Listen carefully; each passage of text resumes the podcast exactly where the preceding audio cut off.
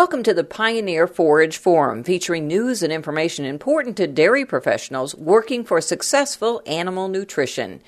Today, we're speaking with Bill Mahanna, Pioneer Nutritional Sciences Coordinator, about how fermentation impacts starch digestibility. Now, Bill, many dairy producers ensile their corn. What's the advantages of this for high moisture corn? Yeah, high moisture corn is, I think, actually making a resurgence.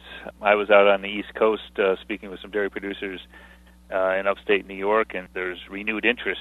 You know, there's a lot of advantages to high moisture corn: earlier harvest, uh, less field loss. If you were harvesting it as earlage, where you're taking the cob, uh, you've got improved yield. Um, you don't have the drying cost, less really a dollar investment in, in a feed mill. You can typically purchase the corn a little bit cheaper. You know, uh, when there's lots of it in the fall, and it really has um, you know a better feed value than dry corn. Um, but there are disadvantages as well uh, because it does go through a fermentation. We, we've got to take control over that, and we've got to make sure that it stays stable and fresh uh, in the feed bunk in front of animals. So, um, some of the new L. buchneri inoculants for high moisture corn have really helped us in that regard, uh, and also to reduce shrink losses. Um, and that, that's the other probably disadvantage is with dry corn you don't have shrink loss. Uh, with high moisture corn, you are going to incur a little bit of shrink, and and hopefully that's minimal, and, and hopefully that shrink isn't being caused by a lot of uh, yeast and molds that's uh, reducing the the energy value or the palatability of that feed.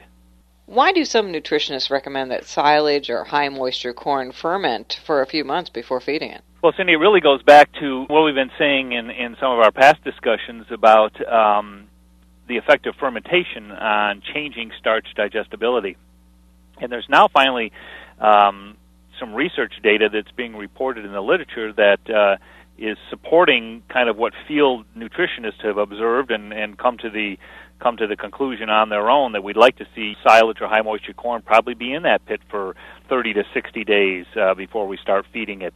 One of the things that we know with high moisture corn in particular, excellent work that came out of Klopfenstein and Erickson and the graduate student Josh Benton at Nebraska showed that you know the biggest change that we have in digestibility is probably over those first two months as that fermentation process is is kicking off and and uh, depending on whether it was inoculated or not how quickly that fermentation proceeds.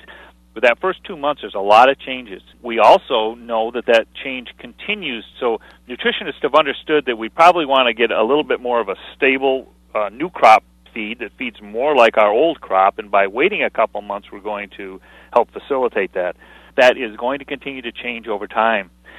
Switching to corn silage for just a second, um, some really neat research out of the Netherlands and Belgium uh, that was reported last year at dairy science meetings, um, and they showed about a 30% increase in three-hour starch digestibility uh, in corn silage uh, that was stored for two months versus 10 months. So all that we've been learning from the Nebraska work uh, about high moisture corn we're also kind of experiencing a double whammy if we're feeding high moisture corn and corn silage because not only is that again that first month or two there's a lot of changes but that material continues to drift up in digestibility and that's what can predispose some of these herds to what we've been calling spring acidosis. When we we get this more fermentable corn um, in the ration we've got cows that all of a sudden get a touch of heat stress and maybe we don't have the fans and the sprinklers quite set the way we should.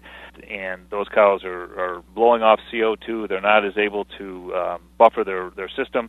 And we we get all these experiences that kind of combine to cause us a lot of acidosis and a lot of butterfat problems uh, come spring. So I think this whole notion of waiting on feeding silage and high moisture corn, uh, the nutritionists observed that first, and now academia is telling us why.